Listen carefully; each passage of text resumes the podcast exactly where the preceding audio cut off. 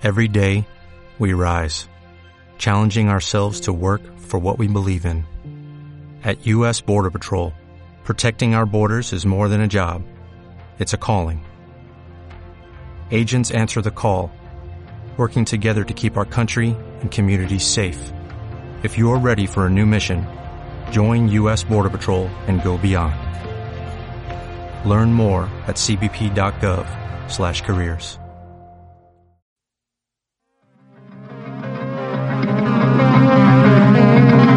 ¿Les ha pasado que terminan hablando con alguien y realmente se conectan con la conversación? Bueno, esto no me suele ocurrir muy seguido. Por esta razón nace este podcast. Al natural. Conversaciones descomplicadas que no tenemos con todo el mundo. De temas que seguramente hemos pensado y no siempre hemos podido discutir. En este espacio hablaremos con personas que no han tenido miedo de mostrarle al mundo quiénes son y qué piensan. Bienvenidos a Lilia al Natural. Hoy estamos después de varios días perdida que desaparecí, dejé de hacer mis podcasts porque andaba como súper embolatada con un montón de cosas, pero bueno, hoy estamos con un amigo súper talentoso que decidió venir a acompañarme. Este podcast está muy chévere porque lo tengo acá físicamente en mi presencia, lo cual lo hace muy divertido porque no es lo mismo definitivamente hablar con una persona a distancia que tenerla cerca y sentir su energía y que bueno poder compartirles una buena energía de un amigo en este momento. Estamos con Cami Osorio. Bueno, Cami, bienvenida a Lilia Natural. Gracias por venir. Hola, hola, ¿cómo están? Pues bueno, nada, gracias por invitarme. La verdad, pues es algo muy chévere para mí porque ya he tenido como estas intervenciones en, digamos que en marcas y me parece chévere poder de pronto compartir un poco con ustedes, un poco de, pues de mi aprendizaje, de mi proceso o pues de cada experiencia que de pronto se vive a diario en este mundo. Bueno, para todos los que nos están escuchando, que no sepan quién es Cami Osorio, les cuento que él es un tatuador súper talentoso, entonces bueno, me gustaría que tú comenzaras y te presentaras un poco, nos cuentes de lo que haces, hace cuánto tatúas y bueno, cómo llegaste a este lugar. Bueno, pues primero, pues mi nombre es Camilo Osorio, soy artista tatuador aproximadamente hace seis años. Tengo 23 años actualmente, entonces pues la verdad sí empecé como muy muy joven a tatuar. En este momento me, me dedico a hacer mucho lo que es color, neotradicional, neooriental. Creo que para mí es lo que más me atrae hacer, lo que más me gusta. Y actualmente hago eso, trabajo en un estudio muy muy chévere, muy bonito que se llama Hermoline Tattoo Studio, liderado por personas también muy muy buenas que se han convertido como parte de mi familia, ahorita somos familia todos y es un, un colectivo muy chévere, entre todos nos apoyamos, nos ayudamos y pues nos ayudamos como en, en ese proceso a crecer un poco porque cada uno de nosotros o cada, cada integrante ve esta profesión de una manera muy profesional y muy ética y eso es como lo bonito de, de, todo esto, digamos que de darle un cambio a de pronto algo que ha ido evolucionando como una profesión muy, muy baja, muy clandestina, a volverse algo muy profesional. Exacto, bueno, qué lindo saber un poco de esto. Y bueno, te cuento que yo te invitaba hoy porque me gustaría que habláramos un poco del tema del aprendizaje, ¿no? Como bien decías, pues finalmente cada una de las cosas que uno ha hecho en su vida, pues tienen un proceso de aprendizaje, incluso caminar, cuando nosotros llegamos a este mundo, pues no caminábamos, fue todo un proceso a eso. Creo que con el tatú, pues está lindo que nos cuentes también un poco como ese proceso, porque en este momento siento yo que pues ya estás en un nivel muy chévere, eres una persona muy talentosa y también debió ser un proceso como construir eso, cómo fue, cuando empezaste, cuéntame un poco de eso. Yo empecé, como te decía ahorita, empecé muy, muy joven, la verdad tenía 15 años cuando empecé a aprender a tatuar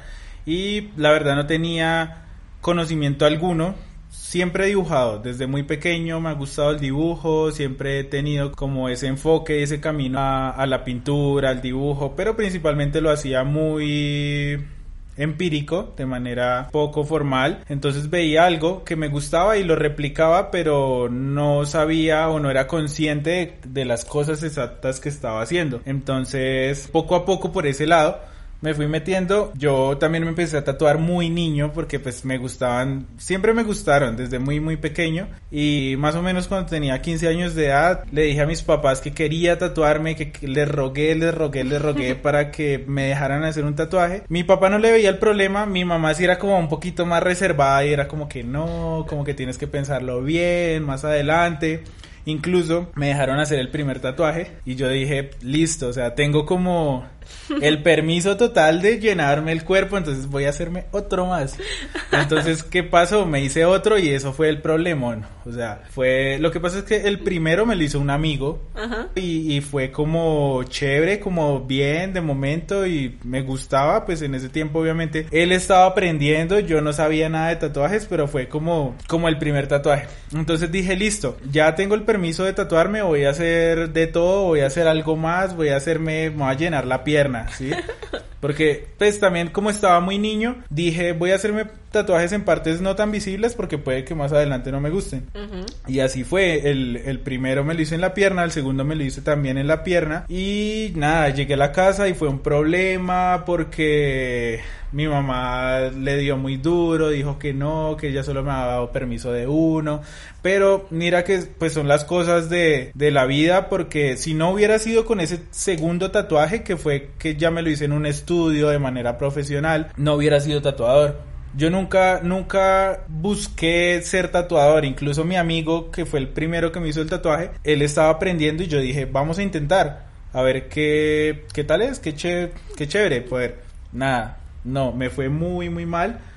Me fue bastante mal y dije, esto no es lo mío. ¿Sí? Cuando tenía como, apenas acababa como de cumplir 15 años, dije, esto no es lo mío, no me gustó es muy difícil, no me parece. Resulta que cuando me hice el otro tatuaje, como te digo, siempre, siempre dibujé desde muy pequeño, entonces el tatuaje que me hice era un dibujo mío. Entonces llevé el tatuaje, el diseño del tatuador, la verdad pues es que vivía en un pueblito y como que todo el mundo se conoce, todos se conocen con todos, entonces él ya me conocía como de que yo era cliente que le compraba camisetas, cosas del estudio y como que dijo, wow, me gusta, me gustan tus dibujos, me gusta lo que haces y me parece chévere. Me gustaría saber si quieres aprender algo más sobre dibujo. En ese momento yo creía que era solo dibujo, yo dije está chévere, me gusta el tema, me gusta el ambiente, me gusta la música que escuchan, o sea, como que toda la onda iba relacionada en todo lo que me gustaba y me parecía genial. Entonces ahí empecé, o sea, inconscientemente empecé en el proceso y en el, en el aprendizaje del tatuaje sin ni siquiera saberlo. Entonces empecé a aprender un poco más sobre dibujo, sobre pintura, ya había una lógica de las cosas, de por qué una proyección de sombra, por qué sale una luz, como cosas de, de teoría de dibujo que antes no sabía y que lo hacía muy empíricamente.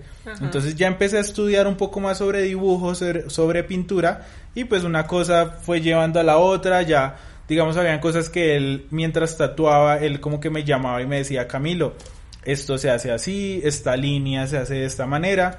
La verdad, como es un tatuador, digamos que de edad, la verdad lleva muchos años tatuando y pues era una persona mayor, yo le tenía mucho respeto porque pues yo era un niño en ese momento. Entonces, claro, yo como que me paraba a prestarle atención y yo, sí señor, un señor, bueno, chévere. Yo decía, me parece bien porque pues es una persona adulta y, y me está contando sus experiencias y me parece chévere. Además que me contaba sus experiencias que vivió nueve años en Holanda, entonces como que claro, tenía un recorrido y un mundo bastante amplio y eso me parecía muy chévere. Entonces ahí empecé, de un momento a otro ya estaba cogiendo máquinas, ya tenía mis máquinas, mis cosas y ya estaba haciendo tatuajes. Mi primer tatuaje fue un tribal y eso fue mal, o sea, fue bastante, bastante mal, pero a medida que pasó el tiempo, empecé como en ese proceso sin querer, o sea, sin buscarlo. de esa manera empecé como a, ir en el tatuaje, hacía de todo, o sea, yo veo que hay de pronto algunos tatuadores ahorita que quieren es de una enfocarse en un estilo y nada, o sea, antes de, hacer las cosas de pronto bien o, de ser bueno, tienes que coger primero cancha en, algo y empezar a hacer de todo, empezar a, a moverte para así mismo poder luego empezarte a enfocar en algo. Claro, porque finalmente creo que cuando aprendes de varias áreas o bueno, en este caso de varias técnicas, pues te van a dar herramientas para una técnica en especial si finalmente te quieres enfocar, pues vas a saber cómo ejecutarla libremente porque entiendes como la ejecución de, de la técnica. Pero mira qué tan curioso eso que cuentas porque finalmente creo que va a sonar chistoso, pero también el destino finalmente le pone a uno las cosas a donde uno puede que vaya a llegar, ¿no? Porque uno a veces no ve esas señales y uno anda por la vida como tranquilo haciendo sus cosas y pues uno no está buscando a veces el camino, pero el camino está ahí todo el tiempo y te va llevando y te va llevando y a veces uno se, esquiva porque mira, tú dijiste, no, pues esto no es lo mío y mira. Exacto, sí, es, es algo muy chévere porque yo nunca, la verdad, pensé en ser tatuador. Ya después de estar como en, en el tema, en la onda, en la profesión, dije como nada, hay que aprender, hay que estudiarlo, hay que hacer, ¿sí? Entonces me fui guiando y me fui guiando y fui proyectándome también a, a querer hacer más. Digamos que desde que empecé, obviamente, tenemos nuestros, nuestros puntos altos, nuestros puntos bajos en, en el proceso. Sí, tenemos nuestros triunfos, también nuestros momentos en los que no nos sentimos tan bien con las cosas que hacemos, pero pues todo hace parte. Muchas veces cuando sientes que las cosas no van bien, también, también está bien porque estás evolucionando, estás viendo que lo que estás haciendo no te está convenciendo 100%. Entonces, puedes, sabes que puedes evolucionar y sabes que puedes dar más. En ese proceso, sin buscarlo, empecé ya cuando estaba metido, cuando ya supe que era una profesión que podía dar más, aprender más, empecé a darla toda. A investigar, a estudiar, como tú dices, es, es, es una profesión como cualquier otra. Como tú entras a estudiar a una universidad, tienes clases que ves con gente que estudia más cosas, pero que te van a servir a ti mismo. Y llega un punto en el que tú giras y, y, volteas otro camino donde ya te empiezas a especializar. ¿sí? Entonces eso me pasó a mí. Obviamente uno no no nace aprendido, no, no se las sabe todas, pero a medida que va pasando el tiempo te vas enfocando, te vas enfocando, vas estudiando más, digamos que ese camino que quieres escoger y ahí es donde vas llegando al punto en el que dices, por acá es, esto es lo mío. Y bueno, igual también en ese proceso también me imagino que también uno comete muchos errores, ¿no? Como, como que cómo fue ese manejo de los errores en ese proceso, porque creo que todos, no sé, yo lo digo por ejemplo cuando yo aprendí a patinar, que a mí me gustaba mucho hacer longboard, pues uno se cae mucho, se pega duro y uno se levanta y uno dice, ¿por, ¿por qué estoy haciendo esto? Exacto. Eh, en el dato seguro fue igual. Y además que es como una responsabilidad con una persona, ¿no? Demasiada, demasiada. Digamos, eh, es algo un poco duro y frustrante cuando tienes un, un, bajón, cuando las cosas no salen como, como pensabas, cuando piensas que pudo haber quedado mejor, cuando no se planean las cosas como se deberían. Y esos son los bajonazos que tienes. Y la cosa de, de ese tipo de situaciones es poder ser resiliente, poder llegar a, a ver que eso que te pasó no te puedes quedar ahí. Tienes que ver cuál fue el error y poder mejorarlo. Obviamente son cosas que en el proceso lo ve uno como, como tatuador, como persona que, que realiza ese tipo de, de trabajo. Puede que la persona, diga, o el colector que lo tenga, le guste, lo ame, le parezca chévere, pero a nivel personal, a nivel artístico, tú ves que puedes dar más. ¿sí? Y esa es la manera de uno poder evolucionar y esa es la manera de decir, cometí estos errores y no puedo cometerlos otra vez. Y eso es lo chévere de pronto darte tan duro, de tanto, de, de ser crítico personal, constructivo, Que tú dices, listo, la embarré en esto, no puedo volver a cometer ese mismo error. Sí, no puedo volver a hacer otro tatuaje con el, la misma, el mismo, mismo problema. Y eso es lo que ha pasado, digamos que por eso ha sido como ese proceso de, de evolución yo sé que para muchos tatuadores son, es un poco más difícil, pero pues también va en uno. Yo digo, siempre, siempre va en uno en, en, en cómo te proyectas, en qué tan lejos te ves. Bueno, igual eso que, que hablas también me hace pensar mucho como en esas diferentes maneras en las que uno puede adquirir conocimiento, porque finalmente los errores también le dan a uno conocimiento y también es, es eso, como bueno, a ti te enseñaba la persona que te introdujo al tatuaje y esa era una manera en la que tú aprendiste y ya también a través de tus errores era otra manera de aprender. Creo que hay, hay muchos canales de conocimiento y nosotros muchas veces nos quedamos viendo como solo la información literal. A veces esta misma introspección de los errores es un buen camino para encontrar ese proceso del aprendizaje, ¿no? Sí, una, una de las maneras de progresar para mí era que, pues como te digo, no me, no me podía quedar ahí con solo la información que me daba. La verdad, la persona que me enseñó a tatuar es, es, es buena, es muy buena, lo, lo, aprecio muchísimo, le tengo un gran respeto porque fue la persona que me dio una profesión sin yo buscarla, sin pedir algo. Lo respetaba mucho por eso, pero no me podía quedar solo con lo que él me enseñaba porque ahí me iba a quedar en el mismo punto de él. Entonces cada error hacía Obviamente, si, si yo me autocritico, lo puedo llegar a superar, ¿sí? Pero si dejo que las cosas, o sea, lleguen ahí como que diga, bueno, pues estuvo mal y no, uno no va a hacer nada por progresar.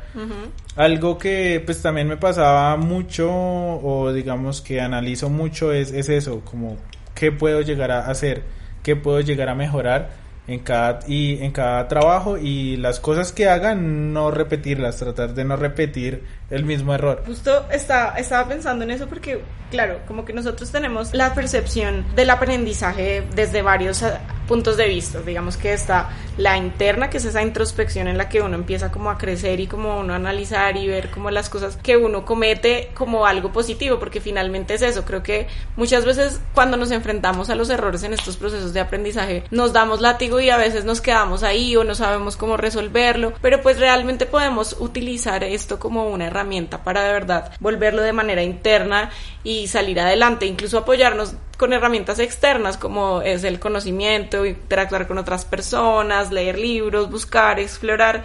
Siempre creo que todas esas cosas nos van a dar como las herramientas para salir de ahí. Creo que también nosotros muchas veces podemos usar también como esa, no sé si, si la estimulación de la deducción, ¿no? Como que uno empieza a, a orientarse como, bueno, si esto no lo hice de esta manera, entonces voy a hacerlo de esta otra y ahí uno empieza a construir como la manera en donde pueden caminar ese conocimiento para auto aprender, ¿no? Porque también a veces es difícil, creo que no todas las personas tienen esa habilidad de encontrar el camino solos. ¿sabes? Como que es algo que a veces nos exigimos mucho, pero pues no, no necesitamos hacerlo con esa presión. Sí es importante como de pronto revisar nuestros errores, pero no es necesariamente la única manera. Por eso es como que yo digo, bueno, finalmente los procesos de aprendizaje de cada individuo son distintos, ¿no? Como que hay personas que lo logran hacer más de una manera empírica o más guiada o que de pronto, no sé, la exploración con otras cosas, que finalmente creo que no hay una forma de aprender, sino que todos tenemos maneras distintas de hacerlo. Incluso en encontrar el camino solo es bastante difícil, es muy muy difícil y puede llegar a ser más largo. A mí algo que me ha ayudado a mejorar de manera rápida porque llevo seis años, aún así me parece poco, pero en el proceso de dos años y medio que he estado aquí o que he estado en Dermoline con las personas que te digo, ha sido un proceso un poco más estricto, un poco más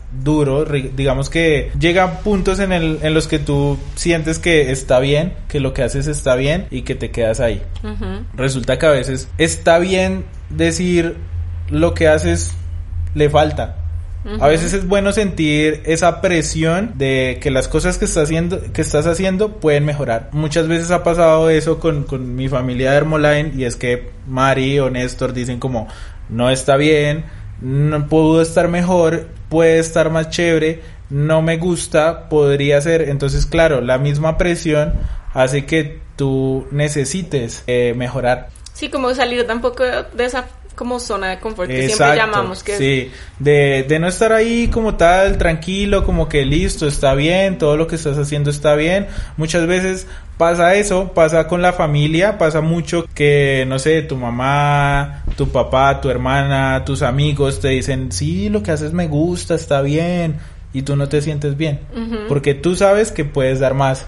Entonces muchas veces también ayuda ese no está bien, ese puede ser mejor. Me pasa mucho en eventos o, las veces que... Eh, he pasado por el éxito de ganar en, en, eventos grandes ha sido por esa presión de diseñar y está mal y no me gusta y cambie y son días diseñando, trasnochando. Es, es como, como no es algo que se pueda quitar, es ese error, ese es intentar y al error y a mejorar y a cambiar. Y como exigirte, ¿no? Exacto, sí.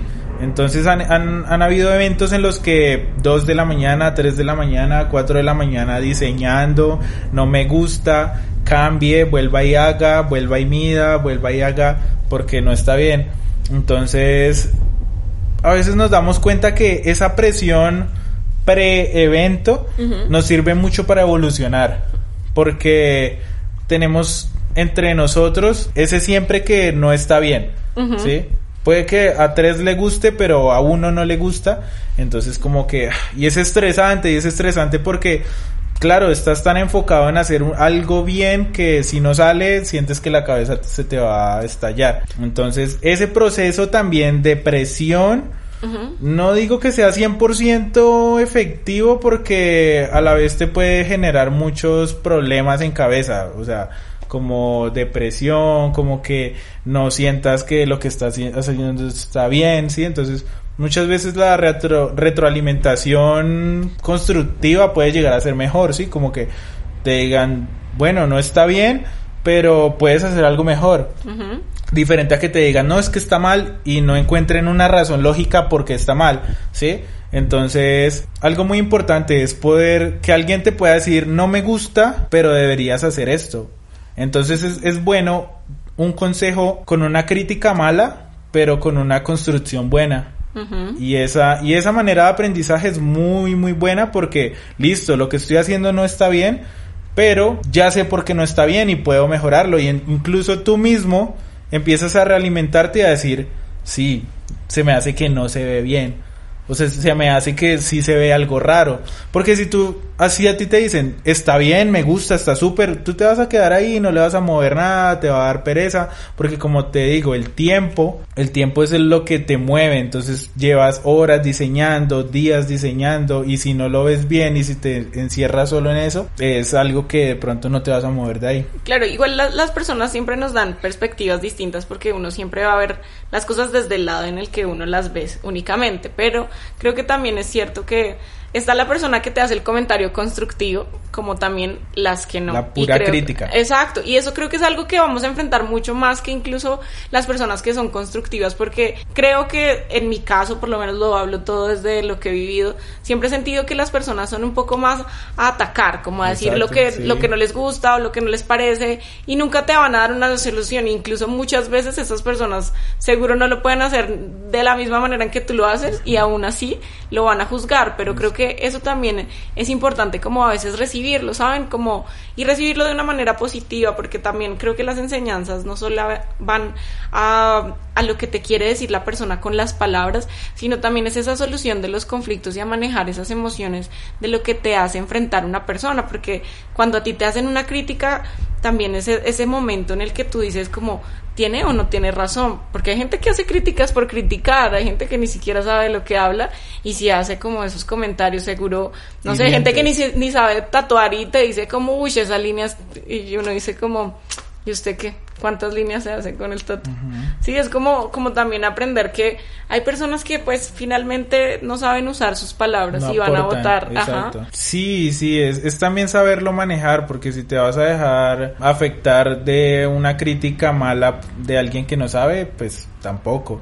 Pero pues si es de alguien que sabe y tiene razón en algunas cosas, es mejor tomarlo. Yo, yo soy muy dado a recibir las críticas malas tanto las críticas buenas, incluso me parece mejor recibir las, las críticas malas y poder tener, digamos que la autoridad o la posición para poder decir, listo, sí, o sea, lo respeto, lo, lo acepto y lo puedo tomar de cierta manera que pueda llegar a, servirme a mí.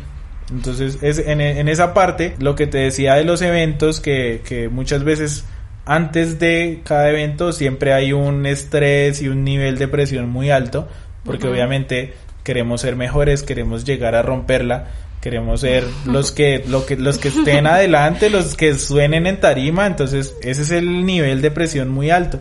También he tenido eventos en los que no me he exigido y se ha notado, se ha notado, parce, me faltó me faltó prepararme, me faltó ese nivel de exigencia que a veces en algunos eventos se ha dado. No, y que también es, es curioso porque igual creo que todo ese tema de los eventos y de la exigencia muchas veces está guiada como con el ego, ¿no? Como que uno está ahí eh, como, bueno, yo quiero ser el mejor y a veces ese ser el mejor está es más de lo que van a decir los demás de uno que lo que uno quiere, pero bueno, no está mal, eso creo que uno puede usar también esas herramientas, uno a veces ve el ego y ve como, como muchas cosas que hemos dicho o que hemos pensado que están mal como algo que está mal cuando pueden ser una herramienta para nosotros crecer, pero siempre en una debida medida. Por ejemplo, en este caso, usar el ego como una herramienta para decir, bueno, yo sé que yo soy puedo ser el mejor en esta ocasión porque tengo las habilidades y me voy a exigir para ser el mejor y lograrlo, pero pues sí es algo muy del ego, pero sí es una herramienta para hay, crecer. Hay un ego que, sabes, el ego no es 100% malo, hay un ego que es bastante bueno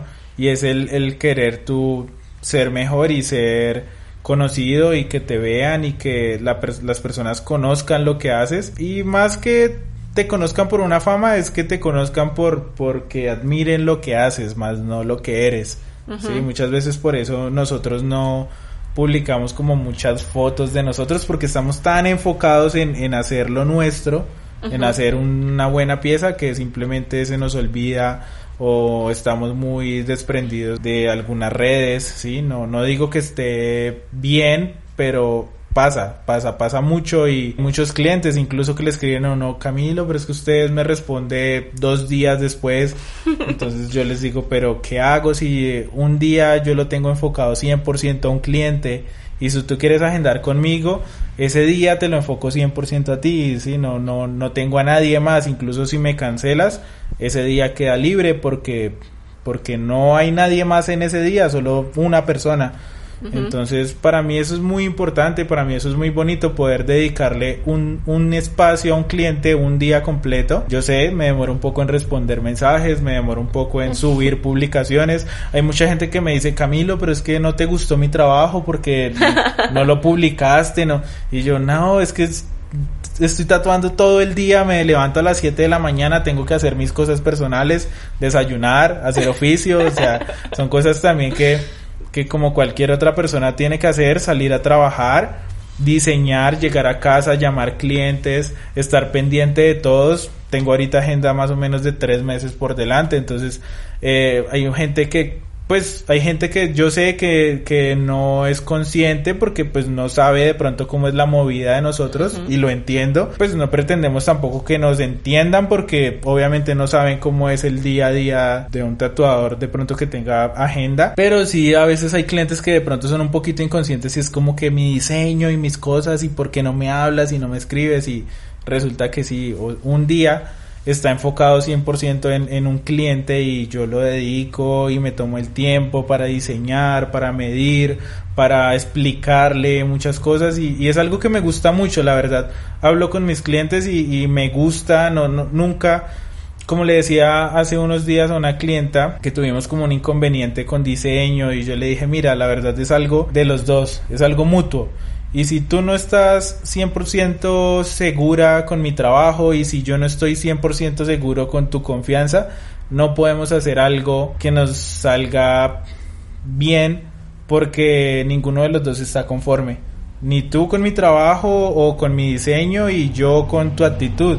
Entonces no podemos hacer algo que alguno de los dos esté conforme, es mejor que replanteemos las cosas, mires la posibilidad de poder hacértelo con otro artista o poder ver mi trabajo y decir si realmente te gusta y quieres, porque tanto hay personas que confían 100% como hay otras que dicen puede haber algo alguien mejor, algo mejor y obvio, siempre siempre va a haber algo mejor. Entonces yo soy muy abierto a eso. Nunca, nunca me gusta tatuar personas que no estén 100% confiadas en lo que hago, que de pronto no les gusten algunas cosas porque prefiero no hacerlo, prefiero que la persona que les haga su trabajo sea alguien con quien se sienta 100% seguros.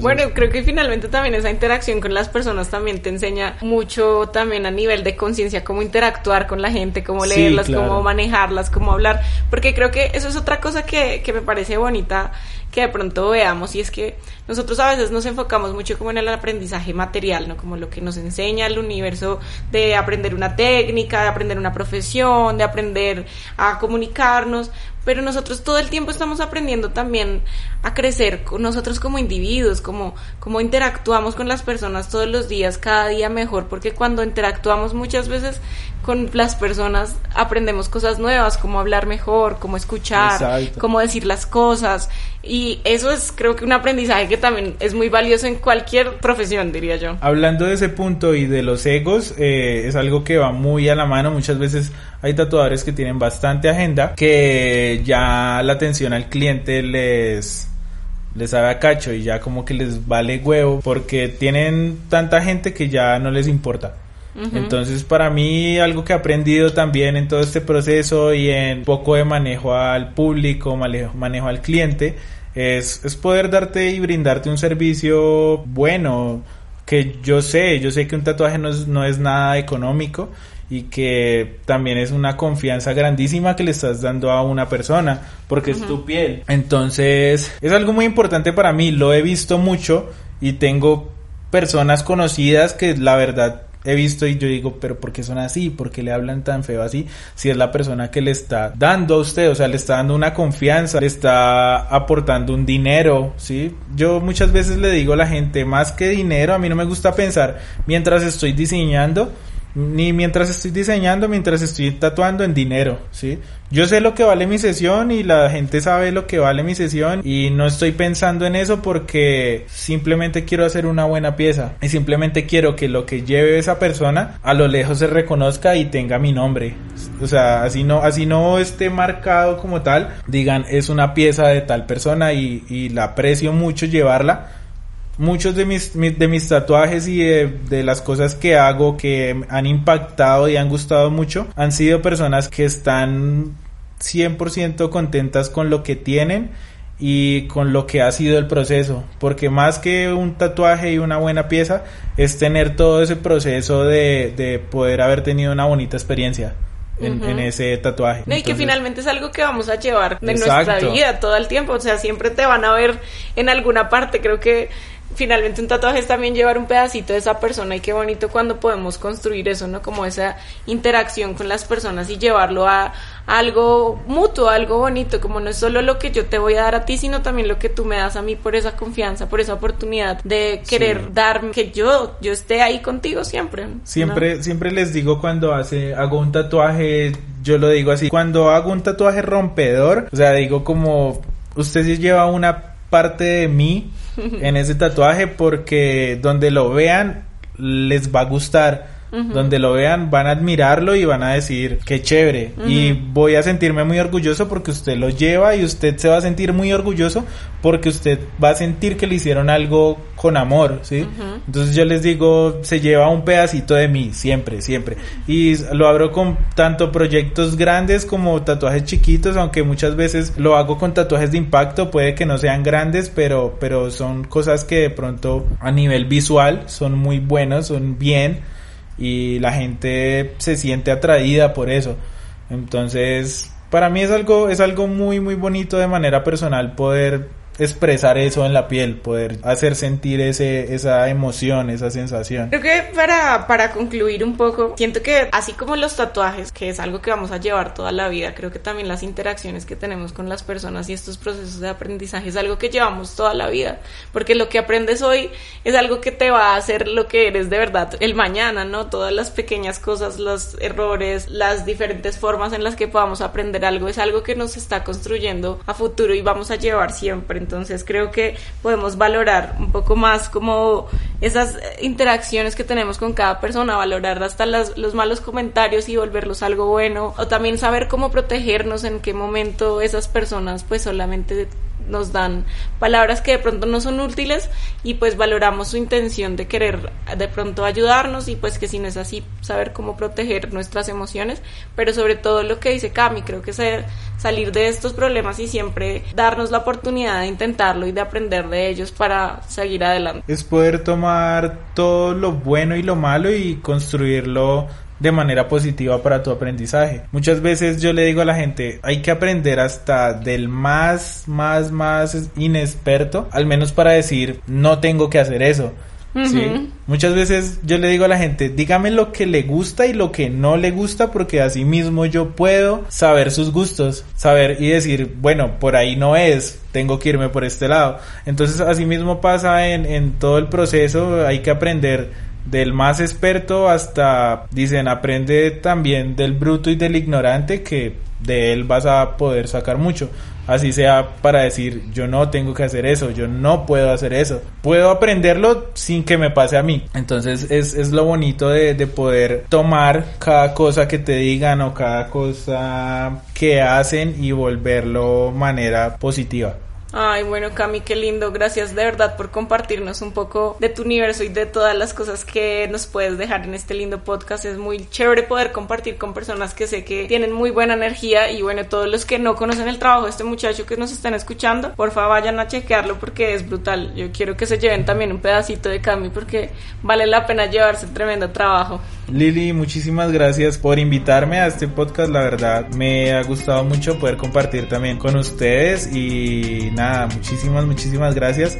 Cualquier cosa, siempre estamos ahí pendientes y con esa mejor y bonita energía, siempre. gracias, gracias. No, chay, chay.